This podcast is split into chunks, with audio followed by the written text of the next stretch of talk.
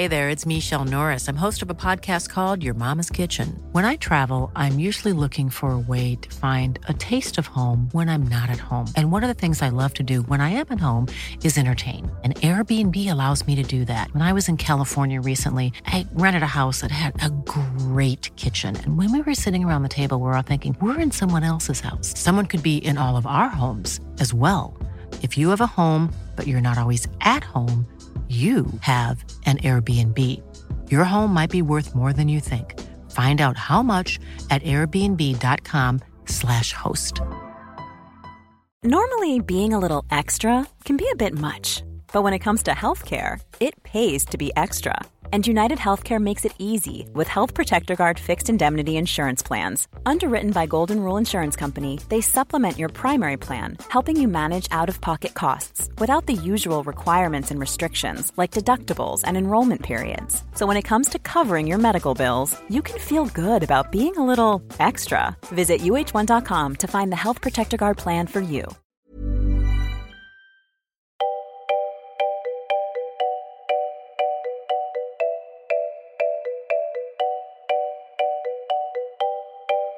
Det här är Mellan raderna med Gide och Öman, en podcast om läsning.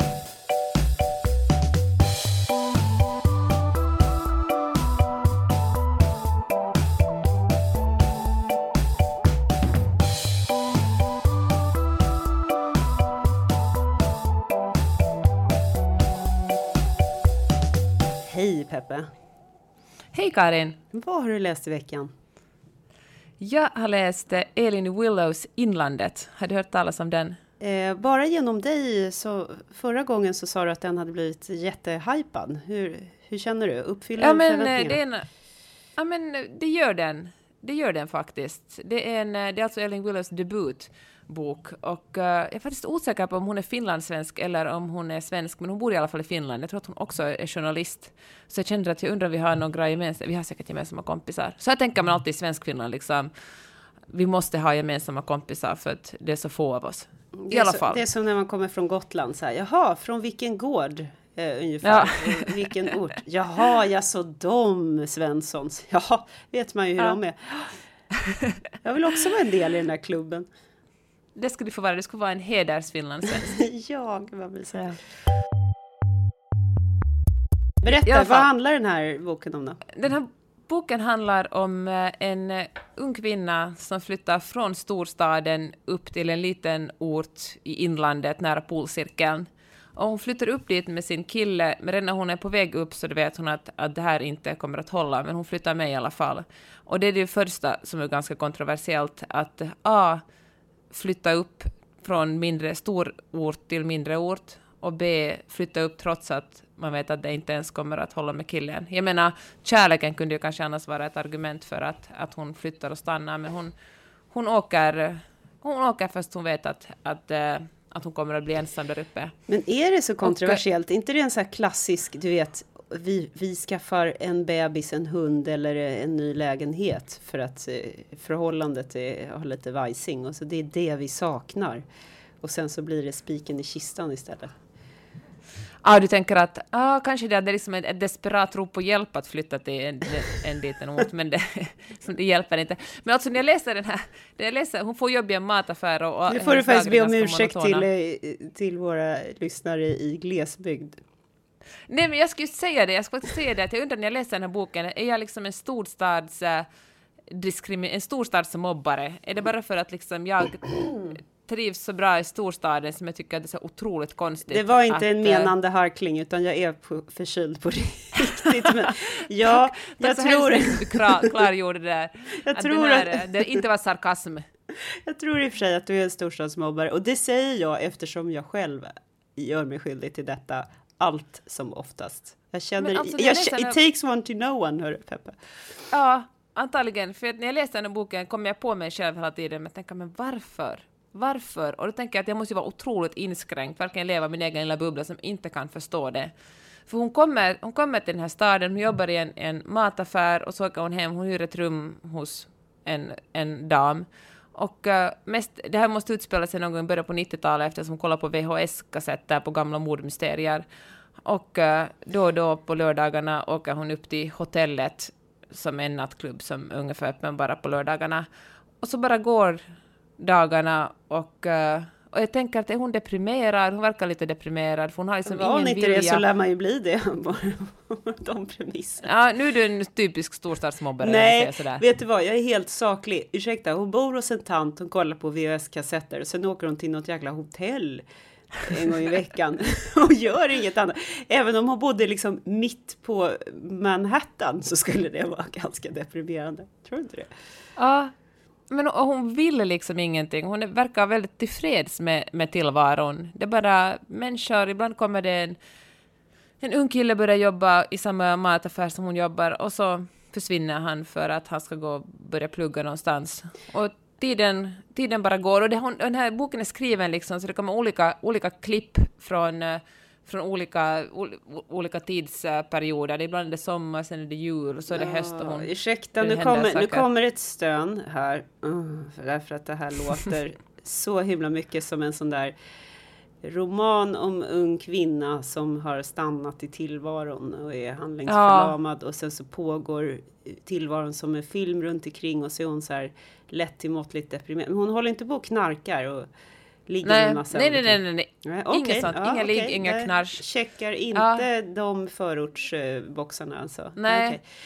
För, för Men, äh, vad heter det? Förutfattade meningar? Fördom heter det. Nej, det Linna Johansson skrev en bok om två sådana tjejer som vi talade om för jättelänge sedan. Och jag komma Vem på har vad inte skrivit hette. en bok om sådana tjejer? Ja. Fair enough.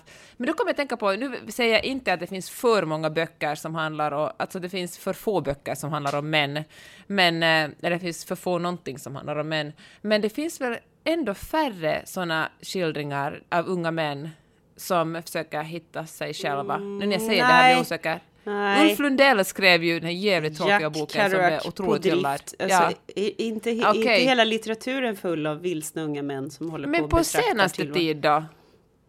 Men sen, hade kommer du på en ganska nyskriven bok om Ja. en, en ung man som söker... Vem då? Johan, Johannes Ekholm. Ja, okej, fair enough, fair enough. Okej, du vann där faktiskt. Ja. Men alltså den här boken, för att gå tillbaka till inlandet, så huvudpersonen, den är liksom lever ett, ett väldigt uh, monotont liv. Den här boken är också skriven så att uh, man får väldigt lite reda på hur någonting ser ut kring henne. Allt är väldigt sparsmakat beskrivet. Det är nästan så det blir klaustrofobiskt eftersom man bara får eh, enstaka liksom, glimtar in i hennes vardagsliv och enstaka glimtar i de andra människorna omkring henne. Det är nästan eh, det är väldigt, alltså men det är väldigt isolerat och jag tänker att hon kanske skriver det så här isolerat också för att skapa en sån stämning kring den här isolerade orten mitt ute i ingenstans. Ja, men så Hon kan det vara. Men åker- uh, för, för bara försöka kolla lite och radar upp de här olika berättarelementen, om man ska säga. Eh, eh, det finns ingen, det finns ingen eh, intrig riktigt. Det finns liksom ingen plottdriv framåt. Nej. Och det finns inte heller miljöbeskrivningar. Men då hoppas jag vid Nej. gud att det finns karaktärstecknande. Gör det det? Är, är det liksom... Nå, nej, alltså Men Peppe, jag- du sa just jag- att du tyckte om den här boken. Nu måste du... Men det finns en, liksom, ett skönt lunk i den. Det är liksom en... eh, Det är nästan sådär, jag liksom drivs framåt för att veta vad som, jag vill inte spoila någonting nu, vad som kommer att hända. Men, Är det, eh, så, är det som den- när du lyssnar på Sigge, Sigge vad heter han, Eklund i, eh, när han läser ljudböcker? Ja. Att, att du, du liksom Labyrinten. Har, du, du, du somnar in lite skönt. Ja, herregud jag meditativ. kämpar med den boken. Alltså det var den, det var den svåraste boken tror jag någonsin har lyssnat på. Det var en labyrint helt enkelt. Ja, men den- okej, den Men- här lunkar på. Den ska, ja, men jag, jag förstår, det kan vara en ton, det kan vara liksom en meditativ, ja, det kan vara nästan Ja, men den är poetisk. faktiskt lite meditativ faktiskt. Det är som en känsla, en, liksom en lugn på snuddet till klaustrofobisk känsla, men som sagt tror jag den här att det är liksom ett sätt att beskriva det är orten. som att ligga i en det sån där vattentank. Du. Eh, ja, exakt, där man ligger som om man stänger som att ligga i en Ja, kista fast med vatten fan vad det är klaustrofobiskt. Har du testat det någon gång? Har du gjort det? Ja, det är helt sjukt. Du ligger alltså i kolsvarta, och då snackar vi liksom svarta, svarta, svartaste mörker. Och så ligger du i ljummet vatten. Idén är att du ska ligga som i... Som i En livmoder. En livmoder naturligtvis, ja. Och sen så hör du lite så här delfinmusik eventuellt och man kan också ha det helt tyst. Jag valde att ha det helt tyst och då blev jag helt paranoid för jag tyckte det plaskade från liksom alien ormar som Herregud. simmade. Äh, det var så... Tänk att knarka och göra det. Tänk att göra det på LSD. Och, så, först så var jag liksom, jag aldrig varit så stressad i hela mitt liv när jag låg där och det var ju idén var att man skulle bli avslappnad. Sen så tänkte jag så här, men fasen, nu får jag ju gilla det här. Det blev liksom, jag måste, jag, jag kan inte ta mig härifrån och då slappnade jag väldigt djupt och somnade nästan i, i den här tanken. Men Lite hör som, lite som när du läser, läser den här boken kanske. Men vet jag vill tala mer om det här. Flyter man liksom? Är det på något sätt så flyter man i det där Ja, vattnet? det, det, jag tror att det är jättesalt eller någonting så. Ja. du, du flyter.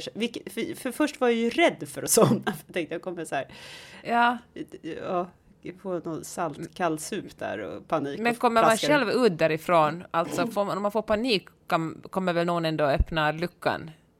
Eh, ja, ja, just det. Eh, men i och med att det är så oerhört mörkt så tappar du liksom riktning. Det, det är svårt att orientera sig. Vad är upp och ner? Nej men fy fan Karin alltså. Ja, det där alltså- är inte okej. Nej, men du pratar också med, med en person som är, alltså jag, jag är verkligen, jag har klara tendenser till klaustrofobi. Du vet, jag, förmodligen så jag blev inlurad i någon sån här snögrotta av min storebror som barn och Ah. som de du vet mura igen och så låg man där helt fast i mörkret. Min brorsa gjorde alltid sådana där grejer, olika grottor och källarutrymmen. Nu, är- jag skyller allt på Mattias. Du var experimentpersonen. Ja, eh, men eh, så att men testa det. Det kan ju Ja. vara livs... eh, Det kan ju bara vara banbrytande. Ja, nej tack. Ja, men det, är en, alltså det, det finns något som fascinerar mig väldigt mycket med inlandet. Jag är faktiskt osäker på om jag tycker om den och, jag, och det är en... eh, Det kanske finns en... eh, Alltså det, det är en, en debut, tänker jag. Eller liksom det kanske syns att det är en debut eftersom jag tror att eh, hon kunde kanske ta ut svängarna lite mer. Jag tänker att en, en debut kanske ofta blir för... Uh, konstnärlig är kanske fel ord, men att man eh, anstränger sig, eller att man kanske inte bjussar så mycket på sig själv som man kunde bjussa på sig själv. Förstår du vad jag menar? Jag förstår Att, att, man håller, att man håller tillbaka lite. Och jag tänker att den här boken är så... Den är väldigt snyggt skriven och liksom allt, allt är liksom nästan för tillrättalagt. Den är jätte, Jag tycker det är en väldigt fin helhet. Men jag tänker att det skulle få vara någonting lite... Det, det få finnas lite smuts i skarvarna för att göra den ännu intressantare. Inlandet, är det, har det någon speciell klang eller så i Finland? Nej, det tror jag faktiskt inte. Men alla finlandssvenskar bor vid kusten, ursäkta den generaliseringen, men så är det nästan. Så det finns liksom väldigt lite snack om, om Ja, men då, inlandet. då låter det nästan som att så här, inlandet är lite så här vad heter det? okända. The, the, the bush, vad säger man i Australien? Så här back country, eller vad kallas det? Ja, Att men det hur den här liksom- utspelar sig alltså i Sverige, vill jag påpeka. Hon sk- beskriver också om hur norrmännen kommer över gränsen och köper billigt smör och eh, hur de hur förutsägbara de är, för de köper alltid samma sak till exempel. Ja, ja, ja. Det är så här, mellersta Norrlands inland. Ja, och hur, eh, vilket är också spännande, hur skillnad, hur eh, olika kylan är i inlandet jämfört när hon åker till staden vid kusten. När hon ska åka hem åker hon via en kuststad som jag i mitt huvud, jag, kan ju, jag är inte så bra på svensk geografi, men jag tänker att det är ungefär Umeå kanske. Och eh, hur olika, hur, liksom, hur vinden, vinden känns annorlunda, hur, hur liksom slaskigt det är där trots att det ligger på nästan samma breddgrader. Men Ja, men alltså en, en, fin, en, en, en- fin debut och jag ser eh, fram emot att läsa mer av, av Elin Willows om vi säger så.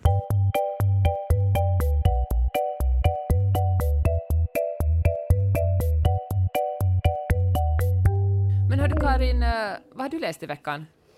Jo, jag har läst eh, den här Vi hör av oss av Jakob Sundberg som är en novellsamling. Du vet ju att jag älskar novellsamlingar Peppe, så jag blir så Jag vet- och du har ju- förtjust. Ja. Du har ju talat om den i hur många veckor som helst och jag blir varje gång lika... Jag känner mig som en hund som är lika glad varje gång det, hennes ägare kommer hem. Så Ja. känner jag när du talar om den här boken. Det Jag var lite så här ketchup-effekt. Jag pratade om den, pratade om den, pratade om den. Sen läste jag hela jäkla boken på en helg. Ja, Eh, men berätta. Eh, ja, så, så, så novellsamlingar är ju så härligt. Det är som att äta ett eh, sån här dessertbord. Du Jag vet vet, så säga ta lite- konfektask nu. Ja, men Gör en... Förlåt för klyschorna här. Förlåt alla. Okej, men jag ska gå rakt på sak och faktiskt bara läsa en eh, av de novellerna som jag kom att tänka på när vi pratade om den här Mm. eh, storstads... eh. Mobbaren. Ja, storstadsmobbaren i, i oss alla. Um, introt är att uh, det börjar så här. Det var när en inbjudan till en klassåterträff damp ner i brevlådan som det hela tog fart. Så där har ni en premiss. Det är Elin, hon kommer från, en, en, eh, kommer från Småland och sen så kommer hon på att okej, okay, fasen vad jobbigt det är klassåterträff. Jag måste ju visa att jag har liksom lyckats med något jäkla skit här mm. på tio år. Eh, och, och, vad ska jag komma med? Här? Och den och den har säkert blivit någonting i det området och de har kanske fått barn och själv. Fasen så här, ja men om jag, eh, om jag tänker efter så här, ja det handlar om var, var jag bor någonstans. Alla alla andra hade flyttat därifrån utom hon. Så hade hon flyttat så här från Nässjö då till jag vet, så här, Göteborg eller Jönköping. Eller någonting. Nej, hon bara, om jag flyttar till Stockholm, då har jag någonting. Då har jag något att leverera. Så rörande. Ja.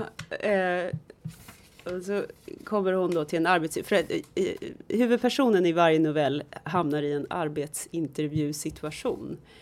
Ja. Eh, det, är, det är så himla kul som, eh, som tema. Ja, verkligen. Så nu, nu, är vi, nu är vi med Elin. Hon eh, har hon har skaffat sig en, en eh, lägenhet i, på ett ställe som hon då tyckte sig känna till. Så får du höra. Hon tog tåget dit, alltså till anställningsintervjun.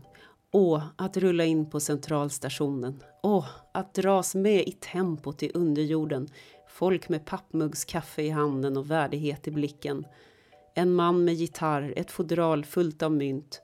Se upp för dörrarna, dörrarna stängs. Det här skulle bli hennes stad. Här kunde man vara sig själv, folk klädde sig i sin stil, ingen annans. Mössa mitt i sommaren, strumplös i lågskor. Åh, friheten! Hon klev av i Rådmansgatan och vandrade till adressen som hon hade nedskriven på en lapp, anmälde sig i receptionen, satte, satte sig ner. Nej, jag bor i Stockholm jag, viskade hon till sig själv. Hon log. Kom igen, fixa jobbet nu då. Hon hade säkrat en lägenhet redan strax utanför centrum. Rotebro hette det, en charmig stadsdel i norra delen av stan. Det skulle ta 40 minuter att pendla därifrån om bussen passade med pendeltåget. Och sen var det ett par stopp på tunnelbanan bara. Plus en lätt promenad. En timme, max. Lite drygt kanske. Men inte mer än så. Det var en fin lägenhet, en etta lite mer compact living än vad hon var van vid, men å andra sidan var det mindre att städa. Och hon skulle inte behöva lägga så mycket i mellanskillnad när hon väl hade sålt villan. Elin hörde ett par högklackade skor närma sig. En kvinna dök upp och vinkade åt henne på håll. Elin reste sig. Kvinnan hette Vivica Odén. Det var henne hon hade talat med i telefon. Kunde hon vara Elins blivande chef? Hon såg definitivt chefsmässig ut. Uppsatt hår, tweedkjol. De hälsade, gick igenom ett kontorslandskap medan Odéns klackar ekade i takt med prasslet från Elins byxben. Och vidare in på ett litet rum. Odén satte sig bakom sitt skrivbord. Elin mitt emot i en liten fåtölj. Ett par huvuden närmare golvet. Så du har kört hela vägen från Småland? konstaterade Odén. Elin nickade. Eller ja, åkt tåg. Det första Odén tog upp var att Elin kunde anses vara överkvalificerad för jobbet som i princip var en sekreterartjänst. Det kunde väl inte vara ett problem att hon var överkvalificerad, tänkte Elin. Hon hade ju sökt just denna tjänst för att kunna utklassa all konkurrens. Det gällde att hitta ett jobb snabbt, inte att klättra på någon karriärstege, inte än. Det hade hon god tid på sig att göra senare. Bara hon fick in foten i Stockholm skulle resten ordna sig. Hellre medelmåtta i Premier League än stjärna i korpen, tänkte hon. Hellre ett okej jobb i Stockholm än ett toppjobb i Nässjö. Det var så mycket Stockholm över Odén. Tänk att få vara sån, tänk att ha hennes hållning. Vilken gras! Odén vägde på sin stol. Tillverkad i Nässjö, noterade Elin. Det var lätt att känna igen. Det var här hon ville vara, inte i stan som tillverkade stolarna utan i stan som satt på dem. Nu skulle de gamla klasskamraterna se henne i Stockholm på en anställningsintervju, på riktigt. Jag börjar alltid med att ställa samma fråga. Vad ser du dig om fem år? Om fem år? Oj. Elin blåste upp kinderna, lät luften pysa ut. Fem år? Ja du, här kanske? Odén log. Det är okej att inte kunna svara på den frågan, men vad brinner du för? Vad jag brinner för, sa Elin, nästan för sig själv. Odén synade henne. Jag blir alltid så nyfiken på varför folk flyttar hit från landet. Det verkar ju så mysigt där, sa hon. Elin ryckte på axlarna och log. Landet är liksom en specifik ort. Ja, ja, jag visst. menar, ja. Utan, utanför Stockholm Jag känner känner, också en som, ja, jag känner också en som har bott på landet en gång. Du kanske känner en. Ja. Och sen så, sen så, kom, så säger ju Elin så här att jo, nej, men jag har redan skaffat bostad. Eh, så här, jaha. Eh, jaha, var då någonstans? Ja, nej, men i Rotebro. Då, den här Odén bara, jaha, men tänkte du flytta till Stockholm sen eller? Alltså, stackars, Åh. Stackars Eli reda på att det här är ju inte i Stockholm utan det är ju ja, en bit bort kan man säga. Sollen, norra Sollentuna typ. Men hör du, eh, jag gillar ju den. Jag känner mig väldigt... eh, Alltså jag kände mig verkligen fortsättningsvis som storstadsmobbaren, för det är ju ofta sådär... eh, Men så säger jag säkert att folk kanske, och din man också, jag hade kommit från Småland, så du är nykterist och uh, frikyrklig och uh, så som alla andra på orten, Ja. landet är. Ja, det där är så känsligt liksom, för att eh, han kan ju själv driva med smålänningar och att vara småländsk och så vidare. Men du vet, om jag skulle gå in och, vilket jag ju ibland gör förstås, men reta honom, det, det är inte helt, det är inte helt enkelt. Och det är ju samma sak med mig som är stockholmare. Jag, jag är ju så trött att vi alltid får så mycket skit när vi är på landet. Nej då, när, när vi är andra orter. Nej men herregud, ni förtjänar det. Varför då? För att ni är storstadsmobbare. För det finns ju en uppfattning om att det är lite finare och coolare att bo i staden jämfört med att bo på landet. Ja, men det, det, det måste vara, det, det har du ju rätt i, att det finns en snobbism. Samtidigt får man ju inte glömma att i storstäderna finns det ju en mycket, ett mycket bredare eh, perspektiv oftast på andra frågor. Eh, alltså, jag tycker ju att det finns en inskränkthet i små orter som är helt enorm ibland. Alltså väldigt mycket fördomar och så. Och så då på så vis så kanske det är någon slags tvärtom snobbism ibland kan jag, kan jag tycka att det är. Eh, när jag kommer till, till mindre orter att det är så här, ja ja det är typiskt sådana att hålla på med sånt. Det är typiskt er stockholmare. Alltid ska ni eh, vara lite fina, du vet.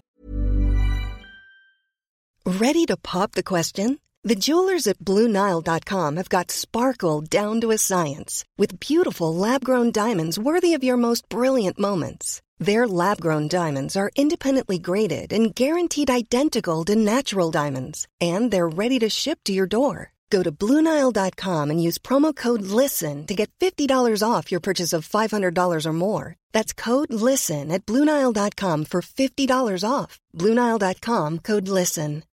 Millions of people have lost weight with personalized plans from Noom, like Evan, who can't stand salads and still lost 50 pounds. Salads, generally, for most people, are the easy button, right? For me, that wasn't an option. I never really was a salad guy. That's just not who I am. But Noom worked for me. Get your personalized plan today at Noom.com. Real Noom user compensated to provide their story. In four weeks, the typical Noom user can expect to lose one to two pounds per week. Individual results may vary. Hey Dave, Yeah, Randy. since we founded Bombus, we've always said our socks, underwear, and t shirts are super soft. Any new ideas? Maybe sublimely soft. Or disgustingly cozy? Wait, what? I got it. Bombus. Absurdly comfortable essentials for yourself And for those facing homelessness. because one purchased equals one donated. Wow, did we just write an ad? Yes. Bombas. Big comfort for everyone. Go to bombas.com slash ACAST and use code ACAST for 20% off your first purchase.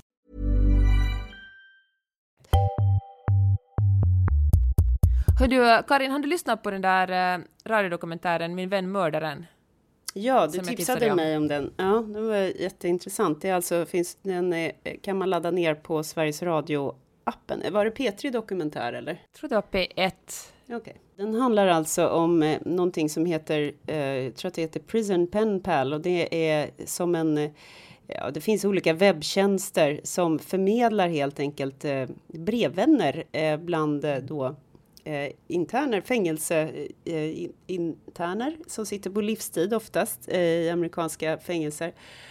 Och eh, som då får eh, brevväxla med, det låter så himla gammalmodigt det där ordet, brevväxla. Ja, ja alltså, jag vet inte vad jag ska säga, korrespondera helt enkelt eh, med eh, någon, någon av oss som är här på utsidan och så får man ansöka om det. Och så då skickar man alltså, jag antar att man, man mejlar oftast, ibland skickar de ju fysiska mm. brev också, men alla, alla brev eh, som om du skulle göra det här så skulle dina brev bli lästa helt enkelt eh, och så att säga censurerade ifall eh, de som läser tycker att det är nödvändigt. Och sen så samma sak då med de utgående breven förstås.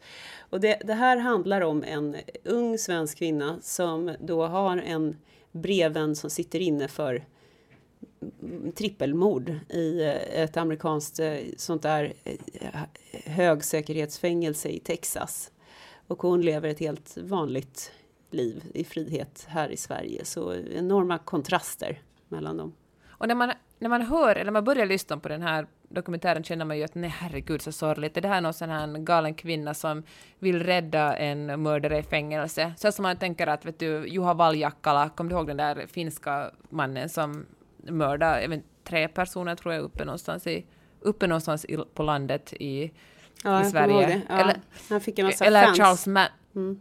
Ja precis, han bytte ju namn sen till något just superkonstigt. Eller uh, Charles Manson som faktiskt dog alldeles nyligen. Han hade ju också en massa beundrarinnor som han höll kontakt med. Och det väl inte alls ovanligt att man gifter sig, folk som aldrig har träffat varandra gifter sig och det, ja, någon slags här, men konstigt, eh, jag vet inte vad psykologin bakom det där finns med kvinnor som blir kära i mördare i fängelse. Men sen kommer ens fördomar på skam när man börjar lyssna på den här podcasten, för det handlar det handlar ju verkligen om en, en vänskapsrelation som byggs upp mellan den här otroligt ensamma fången och eh, den här kvinnan i, i, eh, i Sverige som, som skriver till varandra. Ja, och nyckelordet är ensam. Det är enormt eh, sorgligt att höra om hur den här personens dagar ser ut eh, och hur de smälter in i varann och att han har suttit där i ja, fem år eller vad det är, eller om det är tio år. och och eh, så, så från början så får man liksom, eller jag fick i alla fall en sån, en sån reaktion och sen så rent dramaturgiskt så har de gjort det väldigt skickligt för då mm. eh, när vi har som lyssnare så att säga lärt känna lite de här eh, huvudpersonerna i dramat och börjat sympatisera enormt mycket med den här mannen, då får vi ju reda på vad han sitter inne för och hur det gick till. Och då blir man ju liksom alldeles mm. iskall i hela kroppen och bara herregud. Ja. Oj, nej men, och då slår alla de här larmsystemen till. Så här, ska ja. han ens, ska hon ens, vad håller hon på med? Ska hon ens liksom ha något samröre med den här personen? Och bla bla bla. Och sen så, ta, så att det är en sån berg och dalbana emotionellt. Och sen så går man vidare från det till att nästan, jag vet inte hur det var för dig Peppe, men jag kände nästan så här alltså, gör hon det här för att hon på riktigt känner för honom eller gör hon det för att hon får en sån egokick av att vara så här snäll? Förstår du vad jag menar? Ja. ja men vet och du, spelar det, ju för sig någon roll? Det kanske inte spelar någon roll. Kanske Nej. var bra att hon gör det. Ja, ja det blir så något sånt här, vad heter så white savior complex kanske, jag vet inte om det är rätt uttryck i det här sammanhanget, men att det, för det talas ju faktiskt väldigt lite om, om vilken hudfärg de här männen, mannen har. Liksom. Men, men jag tänker, i USA sitter ju, jag läste någonstans att, 70, att är, man en, en, är man svart och har ingen annat än high school-utbildning i USA, så är det, och är mellan 30 och 40, då är risken 70 procent att man ska sitta i fängelse. Alltså, de flesta som sitter i fängelse i USA är ju sannerligen inte vita. Det är ju ett, ja, ett, eh, och av, så kollar jag upp lite statistik också, att alltså i USA, 5 procent av världens befolkning bor i USA, men 25 procent av världens fångar sitter i fängelse i USA. Medan vi i Norden har någon slags här rehabilitering och, och fångvård, så är ju verkligen fängelserna i, i USA ett straff. Det verkar så här bibliskt nästan, öga för öga, tand för tand. Man, man kan få liksom livstid flera gånger om. Mm. Och jag tycker att det liksom... Och, och så spontant tänker man att om man har, om man har mördat någon, begått ett liksom bestialiskt brott, så det är klart man ska bli bestraffad. Men, men det är ju också, de här människorna, alltså deras liv, deras liv, liksom, han, han var ju tonåring den här mannen när han begick det här, en pojke var han begick det här brottet, vilket ju var vidrigt, men tänk att hela hans vuxna liv kommer han att sitta på, i en cell och gå ut, jag vet inte, går han ut någon timme om dagen, eller får vara ett, ett liksom, om han har tur får han se en film med, med sina, med de andra fångarna någon kväll i veckan. Det är liksom ett så, ja men vilket, på tal om klaustrofobi liksom, tänk att, att ett helt liv går till spillo där. Det, ja, jag kände, jag kände faktiskt en stark sympati jag vet inte om det var så skickligt gjord den här dokumentären, men jag kände liksom verkligen, tyckte verkligen enormt synd om honom. Ja, mm. det var kanske inte alls svar på din fråga. Du sa att, att du kände liksom att varför gör de här kvinnorna så? Jag, vet, jag tyckte för mig var det också oklart, deras syfte, men, men på något sätt gav de ju liksom någon slags mening, alltså de blir ju otroligt viktiga. Det var deras, hans enda, mm. hans enda på något sätt uh, koppling till ja, men Anledningen att jag tänkte så var för att uh, huvudperson, kvinnan, uh, hon återkom hela tiden att hon, kring att hon är så intresserad av som hon uttryckte det, mm. crime. Jag är så ah, intresserad av crime. Jag är så intresserad ah. av det amerikanska fängelsesystemet. Det kändes lite, så då hon hälsade ah. på honom, det kändes som att jag var med i en film. Ja, men, så hon ska liksom lajva ah. Orange is the new black medan han sitter bokstavligen och väntar på ah. hennes brev. Det är liksom det bästa som finns på hela veckan och medan hon ofta glömmer bort att skriva till honom. Men hon är så intresserad av crime. Det kändes ah. lite så här. Uh, jag vet Förstår inte. hon? Ja, nej men det är sant. Ja, nej jag, jag reagerar faktiskt också på det. Jag undrar, jag tänkte också på det här med just att använda ordet crime. Tänk att crime är så otroligt populärt. Alltså de största poddarna är ju crime-poddar. Och mm. liksom, för att inte snacka, tala om hur uh, folk kollar på deckare och, och liksom läser deckare. Och det är liksom, ja men kanske vi på något sätt förknippar, att vi förknippar allt som har med crime att göra med underhållning. Jo, men det, det, är väl också ett sådär universum, det är som brott och straff liksom, det, alltså romanen då, tänker jag. Men det, det, är liksom ständiga tema, eller med det eller någonting, att det här vansinnet, det här mörka, svarta, ja. det är så nära. Alltså det är rädslan att herregud, jag fick det där utbrottet. Tänk om det hade legat en kniv i närheten. Tänk om jag hade varit påverkad av någonting. Tänk ja. om, tänk om. Då hade jag också kunnat. Det är liksom den ultimata skräcken att spåra på det där sättet. Ja. Ja, men precis. Och det är kanske det ja, som är så liksom kittlande. Liksom med det. Ja. Och då när vi, när vi brevväxlar lyssnar eller träffar personer som är dömda för mord och så tycker man så ja men han eller hon var ju en helt vanlig människa. Då blir det liksom ännu ja. mer spännande på något sätt. Ja, det kunde det ännu, ja precis. Det som var intressant tycker jag att när han sa att han hade fått en, en, liksom, en någon slags aha-upplevelse att han inte är sina handlingar. Det tycker jag blev en så intressant att han hade på något sätt funnit tröst i det, att han ångrar sig men kunde förstå att han är inte enbart en mördare, att han faktiskt är en, en människa, en vanlig ja. människa också. Och han säger, apropå det här med straff, liksom, han, han är också uppfylld av att jag behöver sitta här för jag behöver avtjäna mitt straff. Det är någon slags moralisk rening ja, som han liksom vill på något sätt gå ja. igenom. Och den där filosofin, den där tanken är så intressant. Att vi ska, vi ska liksom renas, vi ska tvättas bort från våra synder. Ungefär som att som att det går, alltså, ibland kan jag tycka att det ena är så icke förknippat med det andra. Liksom. Mm. Nej men jag förstår precis hur du menar. Samtidigt om jag att hade jag... varit anhörig till något av de här offren, då hade ju jag uttryckt mig. De, de har en inspelning från hans morfar tror jag som är rätt eh, skrämmande mm. faktiskt. Eh, då hade jag kanske också reagerat på samma dömande sätt. Att den här, liksom, jag ska inte avslöja allting men, men det, är, det är så svårt att säga. Det är så lätt att sitta här och säga att dödsstraff är omoraliskt och bla bla bla och, och det här är helt förkastligt mm. och ingen rehabilitering. Sen så, herregud vilka djuriska känslor som skulle väckas om någon skadade ja. mina barn till exempel. Ja. Men samtidigt tror jag att man kunde ändå finna liksom mer ro, det här kanske, nu sitter ju såklart också utanför och moraliserar kring det, men ändå föreställer jag mig att man ändå finner mer liksom livsro i att förlåta.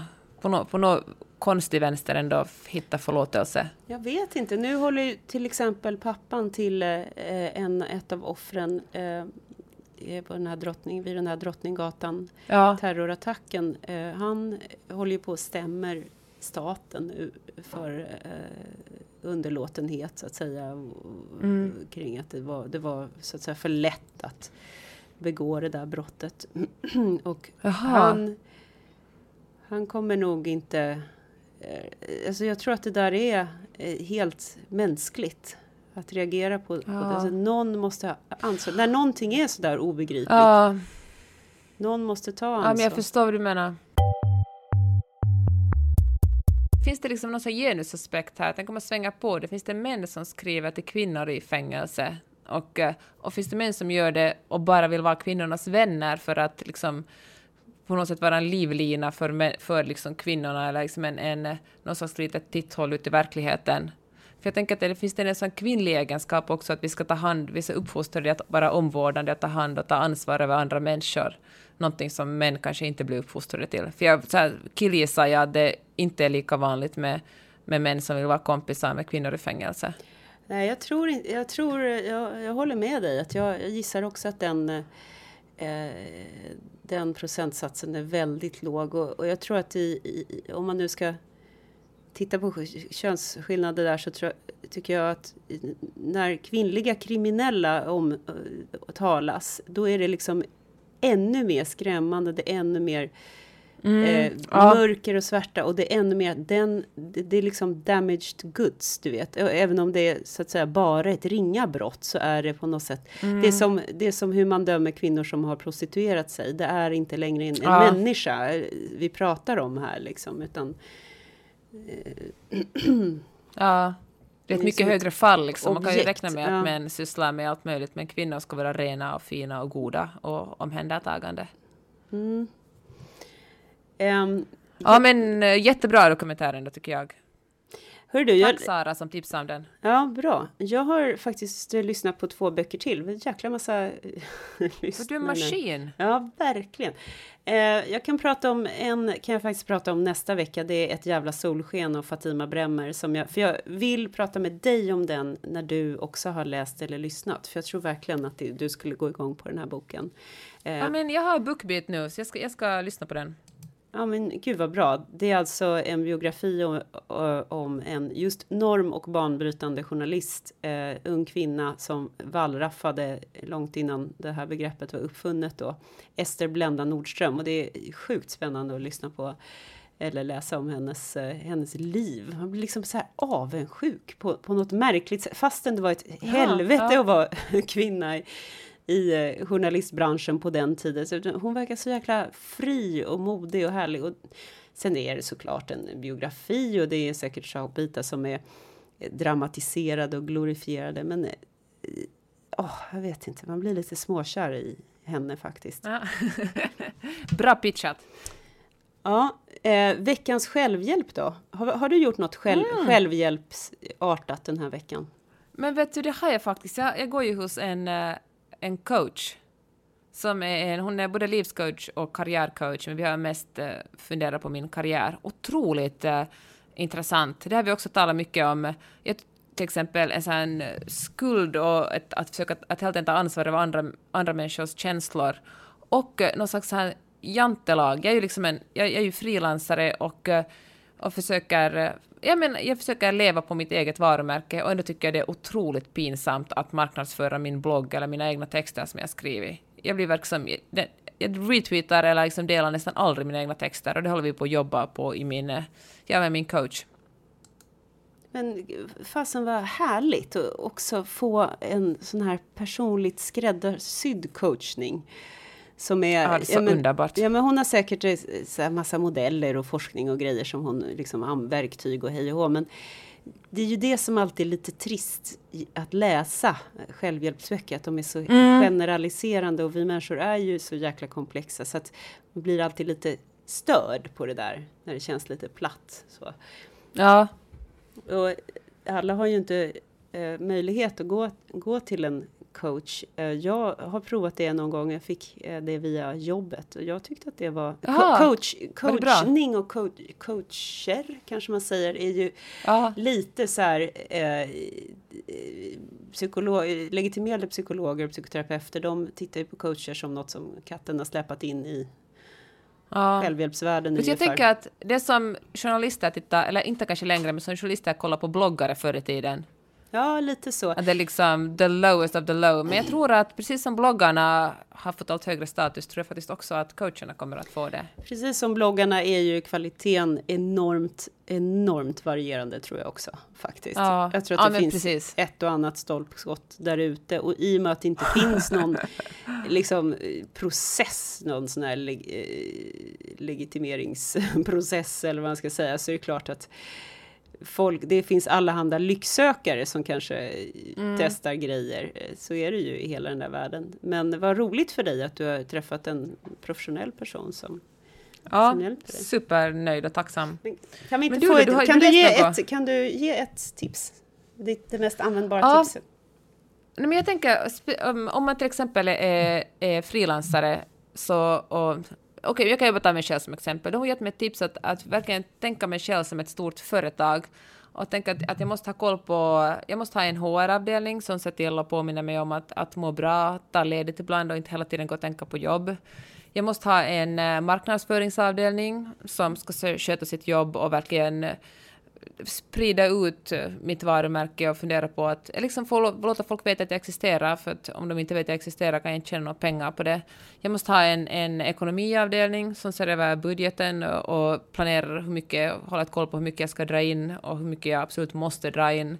Och på något sätt eh, försöka inte ta allt så eller men mig själv verkligen som ett företag istället för att tänka inte ska nu lilla jag, det är ju bara Peppe det här. Utan eh, ja, tänka, tänka att det här är ett, jag, liksom, det här är ett, ett, en, ett riktigt jobb, inte bara något pyssel. Eh, det låter kanske självklart när jag säger det, men jag har alltid, jag har liksom, eftersom jag är så starkt, starkt ihop knipp, förknippad med mitt varumärke, har jag liksom inte sett skillnad på mig själv som privatperson och mig själv som företag. Men att det har gjort, hjälpt mig jättemycket att, att ta ett steg tillbaka och betrakta varumärket Peppe Öhman. Det låter ju skitbra. Se, se dig själv som ett företag. Ja, Ja, ja bra. Och det, det är det som de här co- coacherna gör väldigt bra, är att de paketerar ju saker på ett bra sätt. Eh, och det kanske ibland kan tyckas lite ytligt och sådär, men det är ju faktiskt psykologer som kom på det här med KBT, att genom att ändra dina beteenden så kan du också nå ditt inre, ditt Ja. själsliv och kanske hjälpa mot ångest och så vidare. Eller prestationsångest kanske i det här fallet eller, eller eh, Ja, men precis. någon slags eh, inte ska, Jag- ska väl jag, du vet. Precis. Jag tycker att mycket, att mycket, en stor hjälp är bara det att vara tvungen att förklara någonting. Om ställa frågor så ska jag formulera mig och när man säger någonting högt eller, skri, eller skriver ner det tycker jag att det är en helt annan sak än att hålla det kvar inne i sitt huvud. När man skriver ner någonting eller förklarar det blir det så, är man tvungen att formulera det i ord då blir det plötsligt kristallklart. Och det låter så här töntigt och vet du, klyschigt att säga att allt har funnits inom en själv hela tiden, men så länge det bara man håller det inom sig själv är det svårt att få ta tag i det, men när man är tvungen att formulera det så blir det på något sätt på riktigt och då har man lättare att, att göra något åt saken eller, att, eller åtminstone välja en riktning.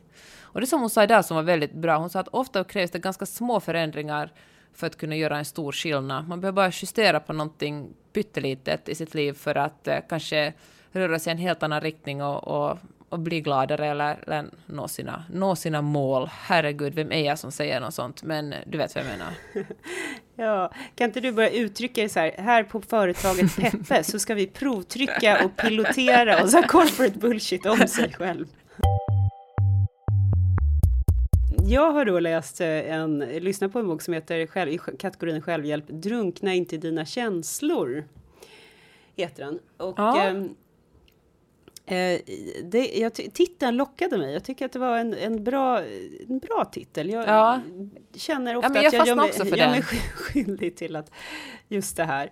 Ehm, sen så var det lite så här varning, du vet HSP eh, varning, jag vet inte att ehm, jag blir lite allergisk mot det här att eh, kategorisera människor i olika grupper Mm. och då paketera någonting som kanske egentligen behöver eh, miljötränas bort lite grann som någonting som är någon slags elitdrag. Förstår du? Eh, en, en överlevnadsbok för sensitivt begåvade är undertiteln här och det säger väldigt mycket. Det är Maggan Hägglund och Doris Dahlin som skriver. Ursäkta, men lite Nu kom anti... stönet. Lite liksom, ja, nej, suck, ja. Ja, och, och ton, tonfallet rakt igenom är så här. Vi som är sensitivt överbegåvade och sen så här till skillnad från andra sensitivt normalbegåvade. Du, du hör hur, vilken klang det där har. Och då blir jag lite så här, men vad fan. Eh, för jag kan, jag kan räkna mig till en, en person som drunknar i mina känslor, men jag tycker inte att det är så jäkla bra. Alltså, jag- jag tycker inte att det är något som Nej. jag ska vara så jäkla stolt över att liksom Nej, ja, Förstår du? Jag håller med dig. Det är något jag behöver just det träna på. Men var inte någon annan bok du läste tidigare, som vi talade om för några veckor sedan, där du sa att man ska på något sätt skilja sig själv från sina känslor, att förstå att du är inte dina känslor. Du Ja. känner dina känslor, men du är inte dem. Och jag tyckte det känns på något sätt mycket mer befriande. Ja, men jag tycker också Än- det. Och, och, och den här boken innehåller en del sådana faktiskt tips eh, som är handfasta och, och bra eh, på olika sätt. Hur, hur, du, hur du kan göra för att inte liksom faktiskt också skrämma andra människor med de här känslostormarna. Och, så det, det, det måste vara, det är bra. Men just det här att gå runt och bara, jo men du förstår att jag, jag sen så har de ett uttryck i den här boken som är också väldigt eh, Yikes. Eh, stark skör. Alltså stark bindestreck skör. Ja, Men eh, förstå, det är något så, det är något så prätt, det är något så liksom, Ja. jag vet inte. Eh, Men vet du, jag tycker det finns liksom en, en droppe av narcissism i det där att tycka att ens egna känslor är så otroligt mycket större än alla andras. Jag menar, jag tycker att det finns... Tvärtom Mm. så att alla andra liksom- måste förhålla sig till ens egna känslor. Ja. Jag tycker att istället tycker jag man borde kanske känna mer empati och förstå att alla människor är riktigt jävla olyckliga ibland. Och alla människor är glada och alla människor blir sårade ibland eller känner avundsjuka. Det är lite så här, tror att- det manliga geniet-ursäkten. Det är lite så här, ja men du förstår, jag är ju en Eh, stark, skör, sensitivt Exakt. begåvad person. Ja. Så därför får jag bete mig som ett asshole och få en, en, en attack av någonting här mitt på mötet. Så att alla andra bara, okej, Ja, precis. Det är för att jag är så speciell. Ja, jag är så himla speciell. Nej, alltså det här unika snöflinge speciell grejen går jag faktiskt inte på. Jag tycker jag, jag vill höja ett... Jag vet inte vad jag vill höja, men jag vill åtminstone lyfta fram empati istället. Att, att, ja, men istället försöka förstå att, att alla, alla känner de känslor som du känner. Ja, jag tycker kanske det. kan göra gott också för många människor att flytta fokus från sig själv till andra människor. Jag Ja, tror faktiskt du också ja. har sagt tidigare i den här podden. Ja, och jag, jag kanske jag känner att jag upprepar mig lite ibland, men, men jag har kanske berättat att jag en gång fick en bok om anger management eh, från, från en närstående som en liten subtil vink. Och eh, den var faktiskt jäkligt bra, men som alla andra självhjälpsböcker så, så de första två kapitlen är ju det som sätter, liksom, då lär man sig vad den handlar om. Sen resten kan man nästan skita i tycker jag, för att det, det är liksom, det, det är en, en liten pusselbit till mot i vandringen mot att bli en, en mer eh, mogen person. En hel kanske. människa. En hel människa, ja. själv. Nej. Nej men, det, men det som jag tog med mig därifrån eh, är just det här, den här vanföreställningen om att vi människor mår bra av att så att säga ventilera. Att liksom att, att vi har någon slags så här känns som att vi är ett ihåligt kärl och där är det känslor som ibland kokar över och då ska, de, då ska de nödvändigtvis ut och alla andra får fan i mig finna sig i det för jag behöver ventilera och jag behöver pysa ut. Eh, nej, alltså för att ofta så blir det ju inte bättre av att du har ett raseriutbrott eller gråtattack Nej. för ingenting, utan det blir ju oftast bara sämre. Människor drar sig på, undan från det. Barnen blir rädda liksom. Jag menar inte att man ska vara någon jäkla isstod, men man kanske kan tona ner den där ventilen lite och säga att eh, Ja, jag Eller kanske inte utsätta andra för den. Kan Mm. man, kanske man, om man är riktigt jävla förbannad, kan man gå ut och skrika i en kudde då? Ja, just men det. Måste man ha publik liksom för, inför sina känslor? Det kanske man också kan fråga sig. Varför är det viktigt för mig att andra människor ska bevittna mina känsloutbrott? Ja. Eh, och, och liksom kanske befria sig från den där idén att, att vi har eh, att det är olika så här, vätskebalanser inom oss och så här så måste vi ut med lite det och liksom att det är någon tryckkokare Ja. eller någonting för att det, vår hjärna funkar liksom inte så. Eh, ofta så följer ett sånt där raseri känsloutbrott. Det, efter det så blir det ju ofta liksom känslor av skuld och skam och liksom fan också, nu gjorde jag det här igen. Åh, pinsamt, jag skulle inte ha. Hur ska man få ut de känslorna då? Ja, men få ut, hela grejen är att man behöver inte få ut dem. Man kan prata med sig själv. Alltså, förstår du? Vad jag försöker få fram nej, jag förstår här. verkligen. Att, att eh, du kan liksom så här, okej, observera, nu eh, försöker jag, liksom, jag håller på att gå igång på det här nu. Varför går jag igång på det här? Vad är min Ja, trigger? precis. Är det så att jag är lite packad eller är det så att den här personen påminner om en översittare som mobbar mig när jag var liten? Alltså, att man försöker titta Ja. på sig själv utifrån när den där trigger kommer, och kommer innan man liksom bara.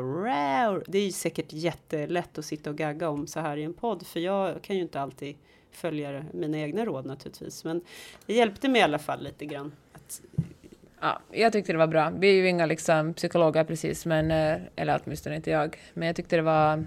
Ja, men jag, jag, jag håller i alla fall med det som du sa. Ja, ja, varning för stark sköra.